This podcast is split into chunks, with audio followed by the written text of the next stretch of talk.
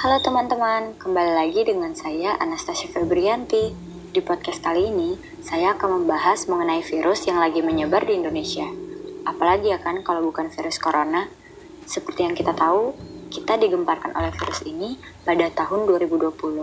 Semua daerah di lockdown, semua orang memakai masker, dan semua sekolah menjadi belajar online. Banyak sekali dampak yang terjadi dalam masa pandemi ini. Banyak orang-orang yang di PHK dari perusahaannya, dan angka kematian pun meningkat.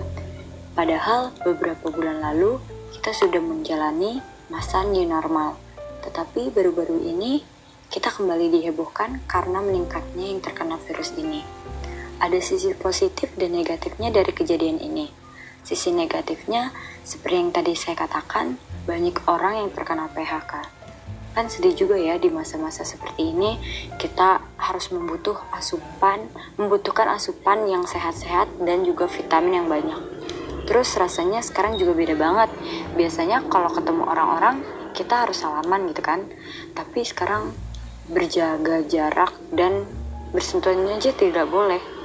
Di sisi positifnya kita menjadi belajar hal-hal baru selama PSBB hobi-hobi yang biasanya kita tidak pernah lakukan, kita lakukan sekarang.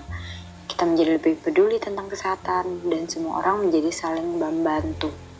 Sekarang juga kalau ibadah ke gereja itu sudah dibatasi, seperti di paroki saya. Setiap lingkungan hanya dibatasi 30 orang dan diberikan kartu sebagai identitas untuk tanda masuk ke gereja. Bicara mengenai corona, ada tiga tipe manusia dalam masa pandemi ini. Yang pertama, orang yang sangat parno terhadap corona, orang yang biasa menghadapi corona, dan orang yang tidak peduli dengan adanya corona.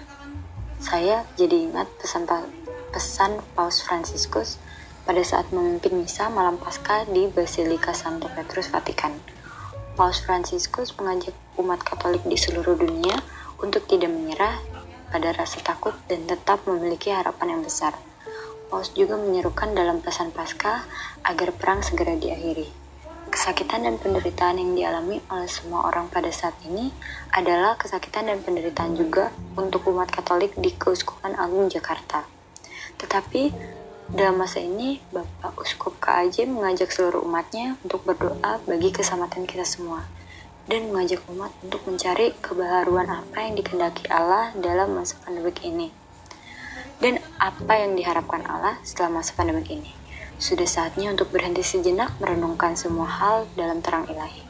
Melakukan pertobatan, melaksanakan novena roh kudus, dan novena tubuh dan darah Kristus, serta membangun niat untuk kebaharuan-kebaharuan positif di masa mendatang. Nah, kita sebagai masyarakat yang sedang mengalami pandemi ini, sebaiknya kita mematuhi protokol yang ada, aturan-aturan yang diberikan oleh pemerintah sebaiknya kita ikuti. Ini kan juga demi kebaikan kita ya. Jadi kalau misalnya gak penting-penting banget mending lebih baik kita nggak usah keluar rumah. Dan jika ada kepentingan pekerjaan atau hal lainnya kita keluar rumah tetap mengikuti patuhi protokol yang ada. Berjaga jarak, memakai masker, dan jangan lupa membawa hand sanitizer. Sebagai katekis, kita harus menghadapi masa pandemik ini dengan bijak. Tetap patuhi protokol kesehatan, semangat terus dalam memberikan pembelajaran melalui media online, selalu berdoa agar diberikan kesabaran, kesehatan untuk semua orang, dan berdoa agar virus ini secepatnya menghilang dari dunia, agar semua orang bisa kembali hidup normal. Sampai di sini dulu podcast saya kali ini. Tetap jaga kesehatan semuanya. Tuhan memberkati. Sampai jumpa.